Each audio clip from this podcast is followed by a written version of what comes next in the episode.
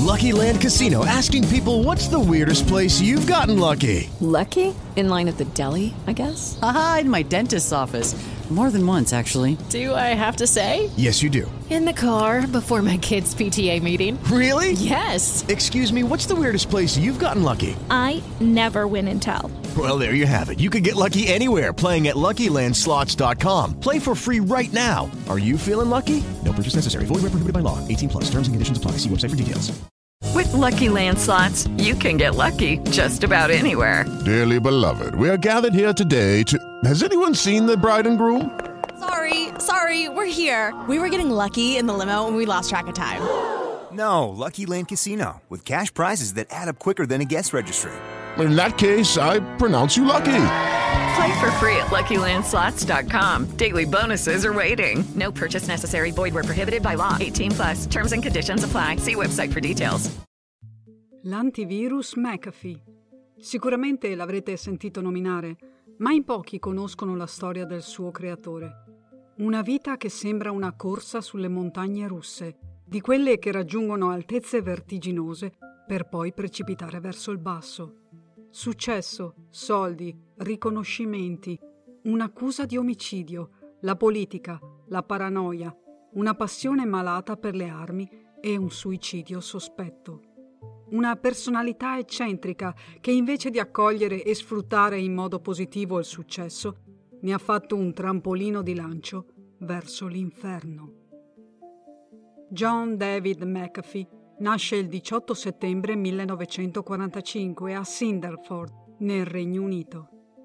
È figlio di Don McAfee e di Joanne Williams. Quando John è ancora un bambino, la famiglia si trasferisce a Roanoke, in Virginia, città natale di Don. Il padre diventa nel tempo un alcolista violento e John cresce nella paura degli abusi e delle percosse. Quando ha 15 anni, il padre si suicida sparandosi alla testa. Nonostante un'infanzia travagliata e l'enorme trauma del suicidio paterno mai elaborato correttamente, la vita va avanti e John si laurea in matematica nel 1967 presso il Roanoke College.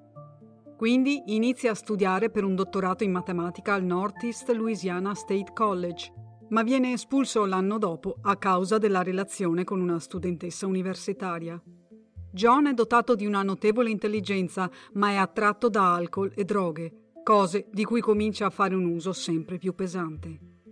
Entra come programmatore informatico nell'Istituto per gli Studi Spaziali della NASA a New York City e ci rimane dal 1968 al 1970.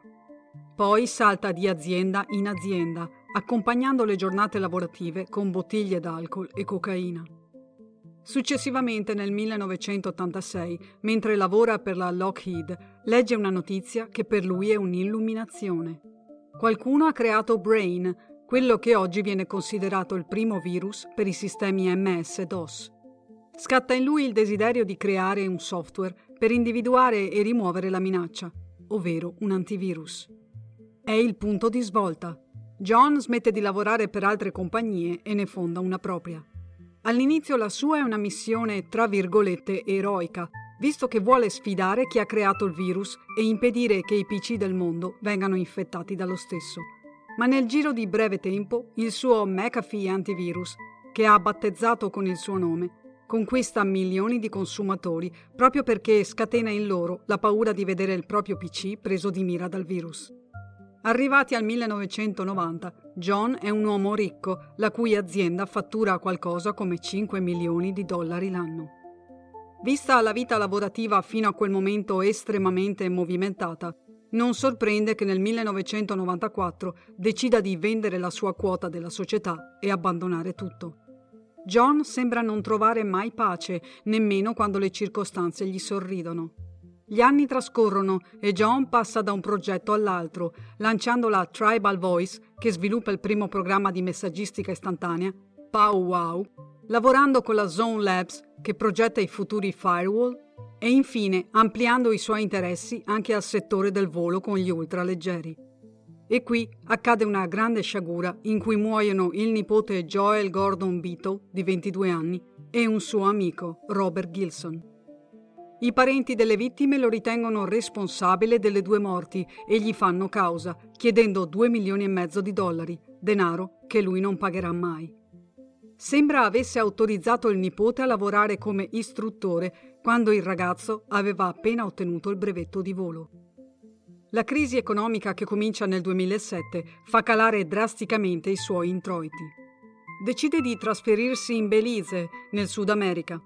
Qui fonda la Quorum Ex, che chiuderà nel 2012, una società che si prefigge lo scopo di creare il farmaco perfetto, studiando le proprietà della flora tropicale. Una sorta di fitoterapia spinta ai massimi livelli per creare l'antibiotico per eccellenza, secondo i suoi piani. Già durante questi anni si nota una certa deriva del suo modo di pensare. Sembra incapace di concentrarsi a lungo su un solo progetto. Ne comincia una miriade per poi abbandonarli uno a uno.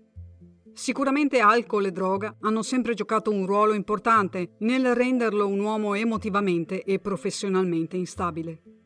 Il 2012 è anche l'anno che lo vede oggetto di una terribile accusa: l'omicidio del suo vicino di casa, il 52enne Gregory Fall, trovato morto nella sua abitazione il 12 novembre, sull'isola Ambergris Cay, la più grande del Belize, dove vive anche John. Per l'esattezza, Gregory è stato ucciso con un colpo di pistola alla nuca, in stile esecuzione, come si dice in gergo. Gli abitanti del posto indicano John come il vicino con cui Gregory avrebbe avuto degli screzi, per via dei molti cani da guardia lasciati liberi sull'isola da John. La polizia, perciò, si mette subito sulle sue tracce per interrogarlo. In Belize, John ha sviluppato un malsano amore per le armi per compensare la convinzione che qualcuno lo volesse morto.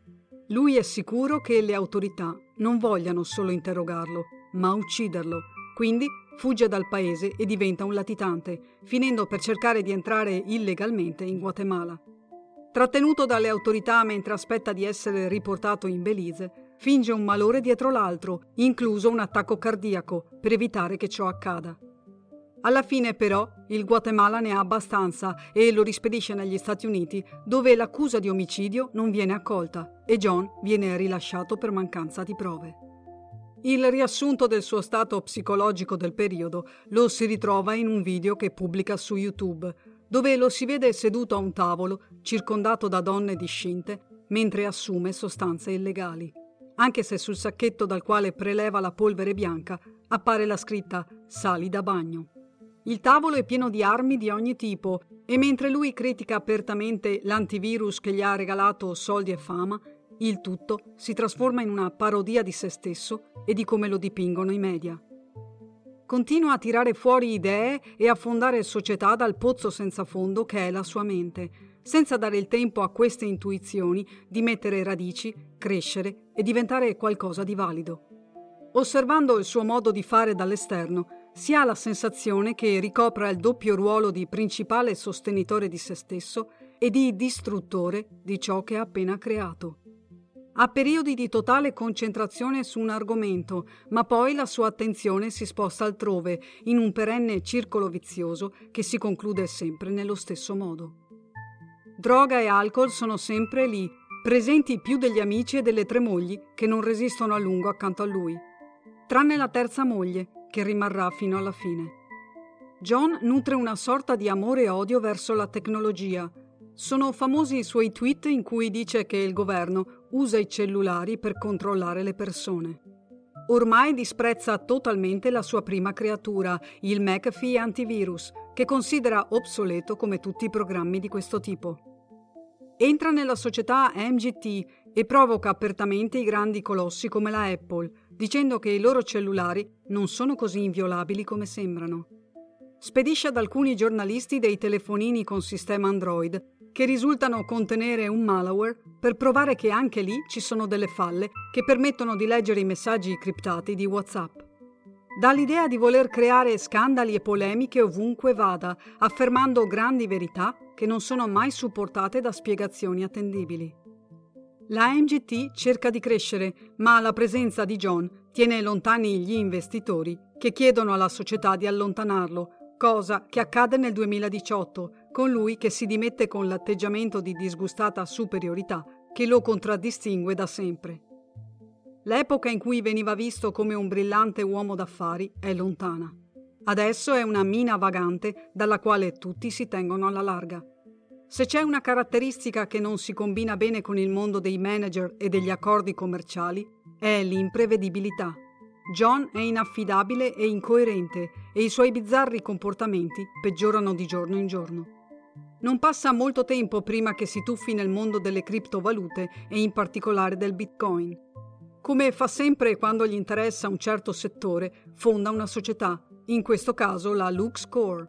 Anche qui si dimostrerà incostante nelle sue convinzioni. Se all'inizio spara previsioni ultra ottimistiche sul valore che le criptovalute avranno nel 2020, all'inizio di quell'anno ammette che erano solo parole per attirare investitori nella società e che il Bitcoin ha un potenziale limitato perché, parole sue, è una tecnologia obsoleta. Tra le decine di altre cose in cui è coinvolto nel corso della sua vita, si butta anche in politica per candidarsi alle elezioni presidenziali, fondando un partito il cui programma si basa principalmente sulle sue originali idee e convinzioni paranoidi. Il 2019 lo vede in fuga per reati di natura fiscale. Secondo i suoi tweet, in un primo momento si trova in Venezuela, per poi spostarsi a Cuba e cominciare a elogiare la figura di Che Guevara, chiaramente per ringraziarsi il governo locale. Visto che si sente scoperto, non perde tempo a dire che le tasse sono illegali e che lui è un perseguitato. Seguire i suoi ragionamenti equivale a perdersi tra i pensieri di una persona confusa che adora creare altrettanta confusione nel prossimo. Viene arrestato e poi rilasciato perché sospettato di coltivare marijuana in Belize. Tornato negli Stati Uniti, viene fermato mentre è alla guida della sua auto, completamente ubriaco. Poco tempo dopo viene accusato di possesso illegale di armi presenti sul suo yacht. Arrivando ai tempi della pandemia, nell'agosto del 2020, finisce nei guai perché indossa sul volto un perizoma di pizzo e si rifiuta di sostituirlo con una mascherina regolamentare. E anche stavolta lo lasciano andare. Arrivando al 2021, mentre è in Spagna, viene nuovamente arrestato con l'accusa in soldoni di aver architettato un gioco fraudolento a base di criptovalute. Il 23 giugno la Spagna autorizza la sua estradizione negli Stati Uniti, ma John viene trovato morto nella sua cella. Aveva 75 anni. Tutto indica che si tratti di suicidio per impiccagione e l'autopsia lo conferma, ma sarebbe bastata una piccola mancia al medico legale e la scritta suicidio avrebbe potuto apparire sul certificato di morte. Perché torna alla mente un suo raggelante tweet scritto nel 2020. «Sono contento qui, ho degli amici. Il cibo è buono. Va tutto bene. Sappiate che se mi impiccola a Epstein non sarà colpa mia». Era la paranoia a parlare? Era la volontà di incolpare qualcuno per la decisione di togliersi la vita? Oppure sapeva di essere in possesso di informazioni in grado di danneggiare persone importanti del governo che avrebbero deciso di eliminarlo? Stando a quanto affermato dalla vedova, John non aveva intenzione di uccidersi. Anzi, era già d'accordo con gli avvocati per presentare appello e organizzare la sua difesa. Oltre al mistero della sua morte, resta aperta la grave questione riguardante l'omicidio di Gregory Fall. John c'entra qualcosa con quel decesso? Possibile che abbia deciso di eliminare Gregory solo perché quest'ultimo si era lamentato dei cani lasciati liberi sull'isola e delle troppe guardie del corpo armate fino ai denti?